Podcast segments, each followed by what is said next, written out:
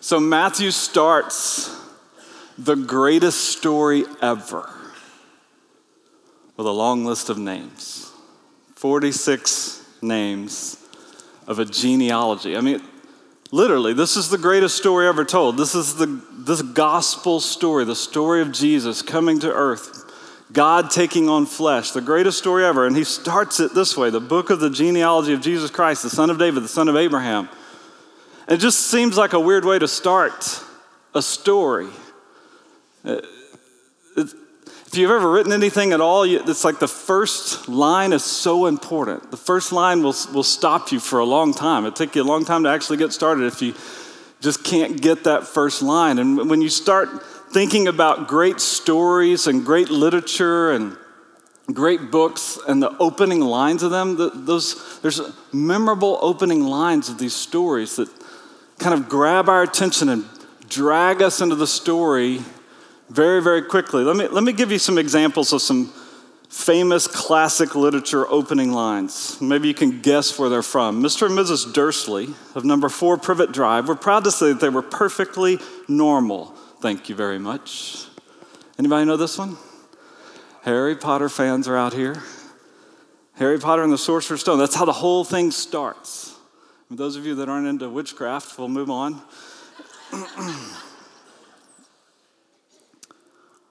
Here's a famous first line All children except one grow up. Anybody? Peter Pan. All children except one grow up. Just one simple line that kind of grabs your attention. What, what's this going to be about? What, what child doesn't grow up? This one's pretty easy, but it's still pretty classic and pretty great. You don't know about me without you have read a book by the name of The Adventures of Tom Sawyer, but that ain't no matter. That book was made by Mr. Mark Twain, and he told the truth mainly. There was things which he stretched, but mainly he told the truth. The Adventures of Huckleberry Finn by Mark Twain or Samuel Clemens, I'm not sure which one, but classic literature, classic first lines that grab you and usher you into the story. This, this one may be my favorite. There was a boy called Eustace Clarence Scrubb, and he almost deserved it. Anybody know that one? True Narnia fans? The Voyage of the Dawn Treader? You got it. And just because I wanted to keep the classic literature going, I thought this one would be good to end it on. The sun did not shine, it was too wet to play, so we sat in the house all that cold, cold, wet day. I sat there with Sally, we sat here, we two, and we said, How we wish we had something to do. The great Dr. Seuss, Cat in the Hat. Opening lines are so important. The way you start a story is it's crucial, it seems, to the story. And here's Matthew, and he starts the greatest story ever with this big long list of names and it makes you ask the question why? Why start it that way? Why why open the whole thing the, the scene with just a genealogy? And, and part of the problem for us is that we don't see the genealogies the same that in the same way that Matthew's audience saw them. They, the Jewish people were, Uh, they, they've paid a lot of attention to genealogy. They traced a lot of things through their genealogy. They, they knew the stories behind the names, and so they, they focused on that. And so we know that Matthew is writing to a Jewish audience, and what he's doing, he's not just writing the Christmas story, you understand? He's writing the gospel story, and what he's doing is he's trying to explain to them that Jesus Christ, this, this Jesus, is the Messiah that we've been waiting for for, for, for hundreds and thousands of years. He's the one that was promised to come, and all the Old Testament points to him. And the Old Testament prophets predicted very precisely that he would come, the Messiah would come through a specific lineage. He would come as a descendant of Abraham, obviously, but also a descendant of David. He would be the one to come to reign on David's throne forever. And so Matthew starts with the genealogy to trace that line, to make sure that he grabs the attention of the Jewish audience who's wondering is this, is this Jesus really the Messiah? Is he the one that was promised? Is he the one that we were told about for centuries by the prophets? And Matthew is basically saying as loudly as he can yes, he's got the pedigree, he's got the lineage, he's got everything that we were looking for, everything the prophet said. He comes from the line of David. In fact, that's what he says in verse 1 the book of the genealogy of Jesus Christ, the son of David, the son of Abraham. And so he connects Jesus to David, he connects Jesus to Abraham. But there's got to be more because he doesn't stop there. He doesn't just say, look, Jesus was born in the line of David and then the line of Abraham and move on to the story. He goes into the details of how he got from Abraham all the way to David, all the way to Christ. And he gives all these different names. And when he starts giving those names, we have to pay attention to that. We have to remember that all scriptures God breathed, all scriptures profitable, even the long list of names that we have a tendency to skip over from time to time, that there's something that God is trying to communicate in the list of the names. And so we look at it, we look at the list, the genealogy, and we try to get a picture of that, and we try to say, why does Matthew start this way, and what is God trying to say to us? What is God trying to teach us when we look at these names? And the first thing I think that we can say about all the genealogies, but, but very specifically about this one, is that God works through history. What Matthew seems to be trying to communicate to us is that God is with us, that He's with us through, through all the generations. And we're going to list off these generations from Abraham all the way to Christ. But the way that we know that God is with us is when we know that God is at work. To say that God is with us is maybe just a feeling. I, I, feel that God is with me, or it's just a truth that we kind of grab a hold of and we want to we want to hold on tightly to. But how do you know God is with us? Well, you see the evidence of His work in our lives. You see the evidence of His work in history. And so, how do you know that God is with us through all these generations? That you see constantly God is at work in history to accomplish His purposes. So when you look at this list you see all these different names, but, but what it's doing is it's pointing us and it's leading us to this day that Christ is going to be born of this lineage, of, this, of these descendants, so that we know that God was accomplishing what God said he was going to accomplish. It's the evidence of God at work, and that helps us understand, hold fast to the truth that God is with us. If you skip all the way down to verse 17, when he gets to the end of the list, he he sums it up this way. He says, So all the generations from Abraham to David were 14 generations, and from David to the deportation to Babylon, 14 generations, and from the deportation to Babylon to Christ, 14 generations. Now, just something I guess kind of trivial, kind of interesting for you is that it wasn't exactly 14 generations. It's just how Matthew presented it. He's, he, if you follow through the genealogies in the Old Testament and compare them to this, there's sometimes he skips over some people, but he's, he's kind of giving us a picture of these 14 generations from Abraham to David, and 14 generations from David to Babylon, and 14 generations from Babylon to the Christ. And so when he does that and he, he brings that symmetry into it, you go, well, what's, what's going on there? And it kind of lends us, lends, lends to us thinking about this history and these eras of Israel's history. And what it seems like Matthew's trying to communicate is that God was at work in every single era of history, in every single age, in every single season, God was at work. It may look different, it, may, it obviously feels different, but, but God was at work to accomplish his purposes. It, nothing ever thwarted it, nothing got, ever got it off track. No matter what happened in the stories of these people, it just stayed right on course. And so you have this Abraham to David when God was forming Israel into a nation. And we've just spent a lot of time studying that in Genesis with Abraham and Isaac and Jacob and Joseph and Judah and all that. And you have God forming Israel into a nation. He's very, very clearly involved. He's He's talking to Abraham, he's talking to Isaac, he's, he's leading them, he's guiding them. We've talked about his providence as we studied through these stories in Genesis, and we see how he's orchestrating everything. Even Joseph's time in Egypt was God's plan all along. So you see the evidence that God is at work, and you know that he's with us because he's at work. And then David becomes this, this king, and from David to Babylon, these 14 generations kind of symbolize this time when God was at work and he was reigning through the kings of Israel. He had established Israel as a kingdom and he was fighting battles for them and he was defending them and he was helping them to uh, establish who they were and the worship of him amongst all these other nations who worshiped idols. And God is reigning through his kings and he's leading his people from David all the way to Babylon. The people weren't always obedient, but there's evidence that God is at work in every era of history. And he's at work as David and Solomon and all these kings begin to reign. You see it mostly in the prophets who were proclaiming the word from God, proclaiming the news from God, standing up and speaking the words of God to the people. God was at work, so God was with them in that era and that through those generations. And then Babylon to Christ, they're in exile.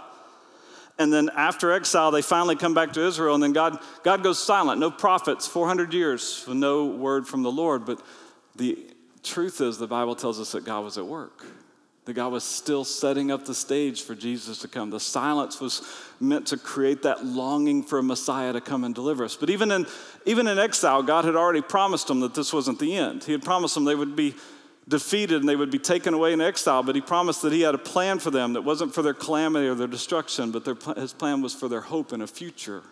Through Jeremiah, He promised that He would bring them back and establish Israel again. And so God was at work to accomplish his purposes in every era of history. And the evidence that he's at work reminds us that he's with us. And that's good news for us because it reminds us that in this era of history, in this day and age, in this culture that we live in, and all the things that are going crazy in our world today, that God is at work, that God is with us. And sometimes we have to stop. We have to look hard for the evidence that He's at work because it's very easy to get distracted. It's very easy to take our eyes off that. It's very easy to start thinking that our hope is in something other than God at work in this era of history. We're about to go into a new year in 2020 and the fun that we have of an election year. So much joy.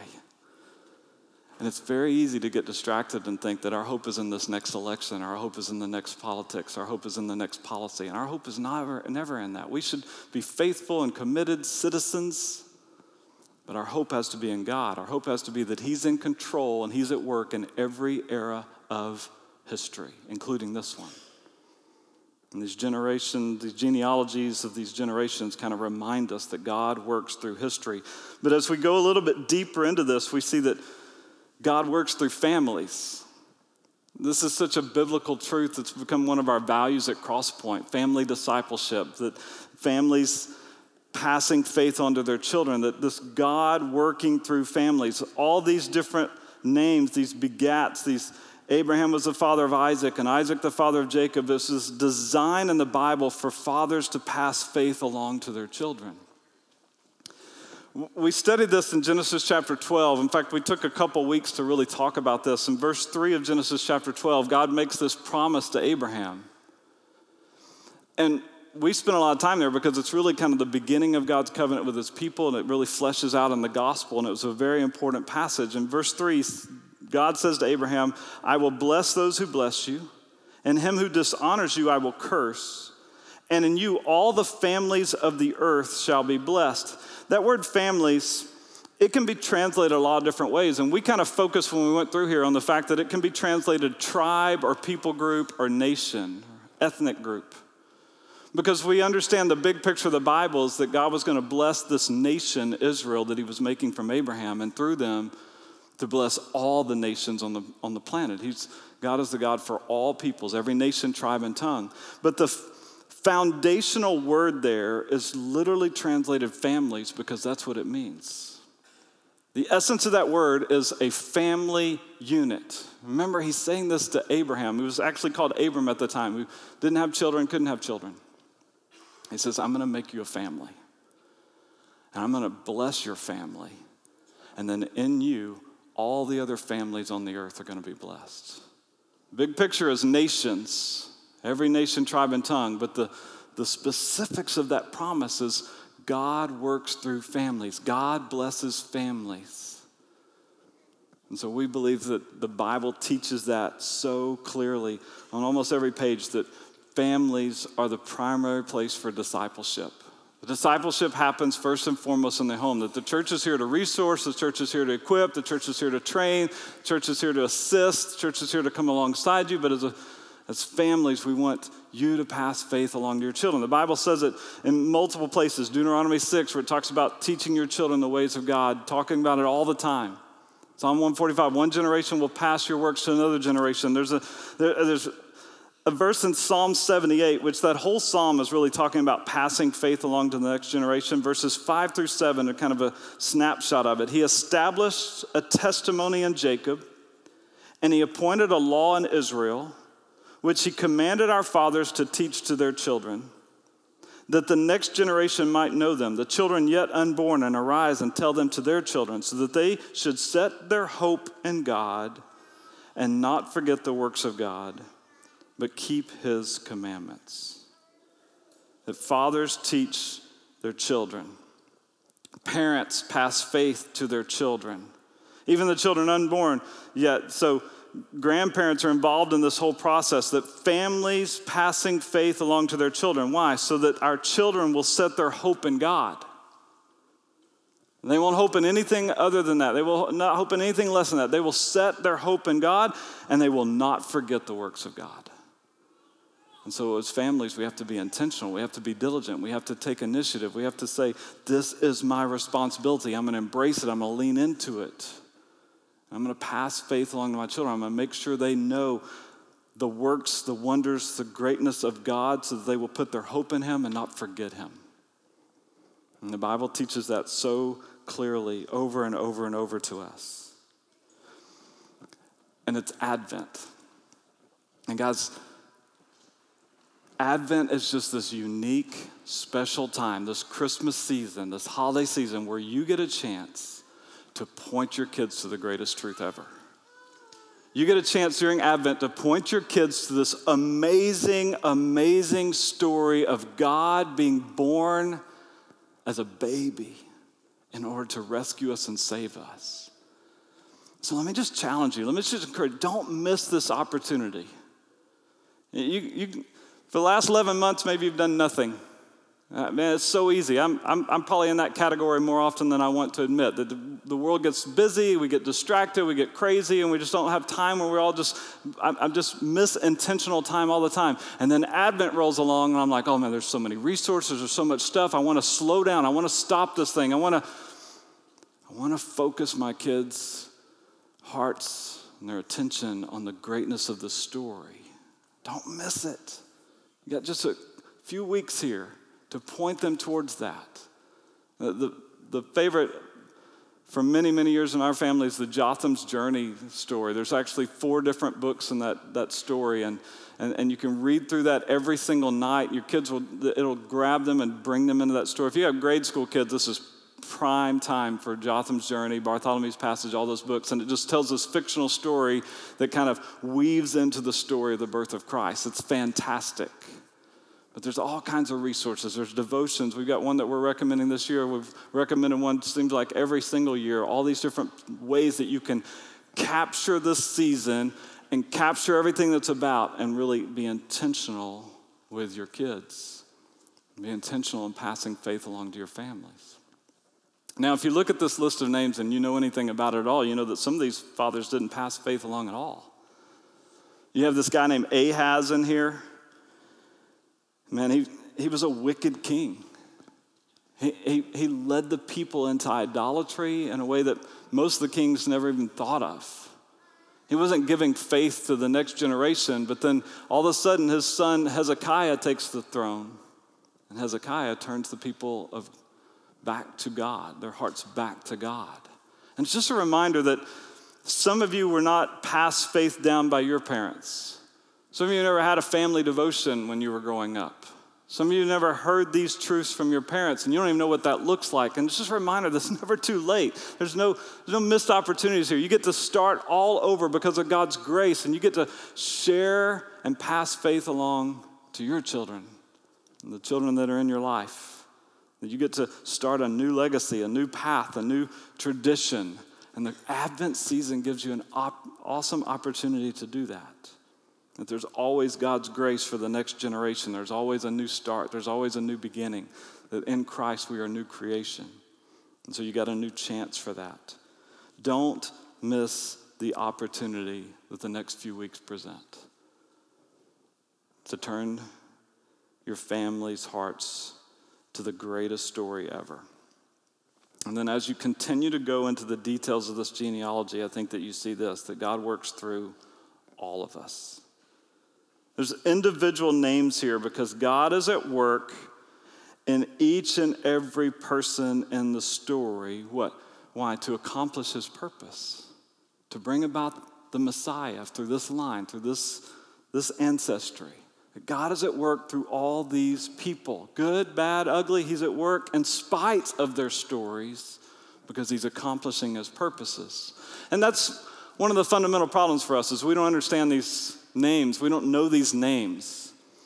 But the people that Matthew writing, was writing to, like, they knew the names.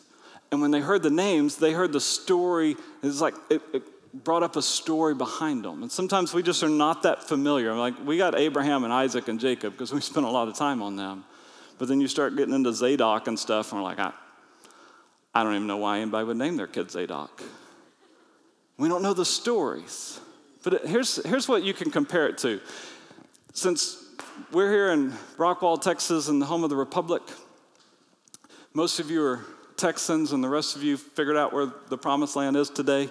And if I started mentioning heroes of Texas history, I started saying Sam Houston, Davy Crockett, William Travis, James Bowie, James Bonham, Roger Staubach, Harvey Martin, Randy White, Too Tall Jones. Kind of seems like these days that those people all lived in the same time period right now. It's been a long time since the Cowboys were that good. But when I mention those names, you know the story.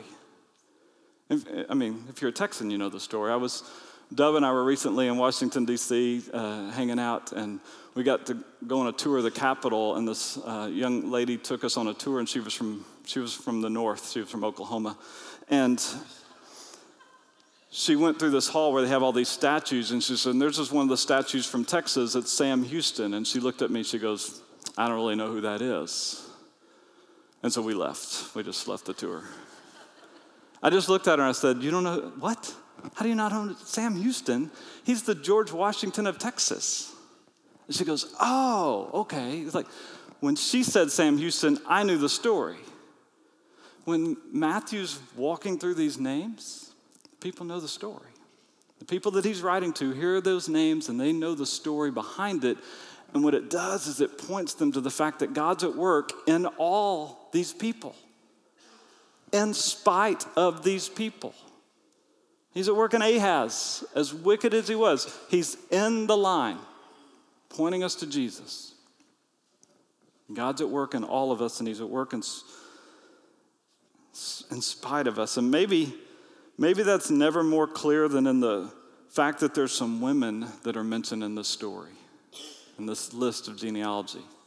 You understand, in that day and time, that wasn't really part of the practice. That wasn't, you, you kind of trace the genealogy from father to son to father to son to father to son. But Matthew inserts some women into the story, some little highlights. If you were highlighting something, you would just kind of highlight those names along the way because they're telling us something very interesting and specific. If, they, if he puts a woman's name in this story, in that day and time, in that culture, it's, it's trying to communicate something. And so the first woman that you see mentioned here is a woman named Tamar. She's, her story's in Genesis chapter 38. We skipped that story when we were preaching through Genesis for obvious reasons. We skipped it because, in our context, that story is not what you would call safe and fun for the whole family. You can read it at your own risk later. That story, if you do read it, and you have like that anxiety that comes with the holidays when you have to get together with extended family and it's awkward and weird, that story will make you feel better about your family. I promise it will. It was messed up. And she's right here in the lineage of the Messiah. As messed up as that family was, as messed up as those people in that story, Judah and Tamar and all, here she is tracing right back directly from Jesus to her. The next woman mentioned is Rahab. We did talk about her. She helped the spies, she covered them up. She's mentioned in the Hall of Faith in Hebrews chapter 11 because of her great faith in God. But she was a Canaanite. She was an outcast. She was also a prostitute. Lots of reasons why you would exclude her in this. She believed God and was brought in to the story and became a part of the ancestry of Jesus. Tamar and Rahab kind of make you go, What in the world's going on with these women? And then you get to Ruth, and you're like, Oh, good, finally, Ruth. We love Ruth. So faithful. Decided to stay with her mother in law. That's a great story of the kinsman redeemer with Boaz. All that stuff is a great story. But before that all happened, we need to remember that Ruth was a Moabite. Do a quick search on your own for the people of Israel and the Moabites. Man, they did not like each other. There was always conflict between Israel and the Moabites. They were, they were considered a cursed people. And Ruth from Moab, she's a Moabite. And here she is, brought in because of Boaz into the family of God, into the lineage of Jesus, so much so that she's the great grandmother of David, King David. An outcast, an outsider, a Gentile, not of the people of God, cursed, cut off, and now brought into the family, directly related to Jesus. She's not mentioned by name, but her story's mentioned in the genealogy, and that's Bathsheba. It just talks about Solomon was born to David by the wife of Uriah, who was dead. You remember that story adultery, murder, shame. And then there she is. And there's Solomon, of all the kids that David could have had.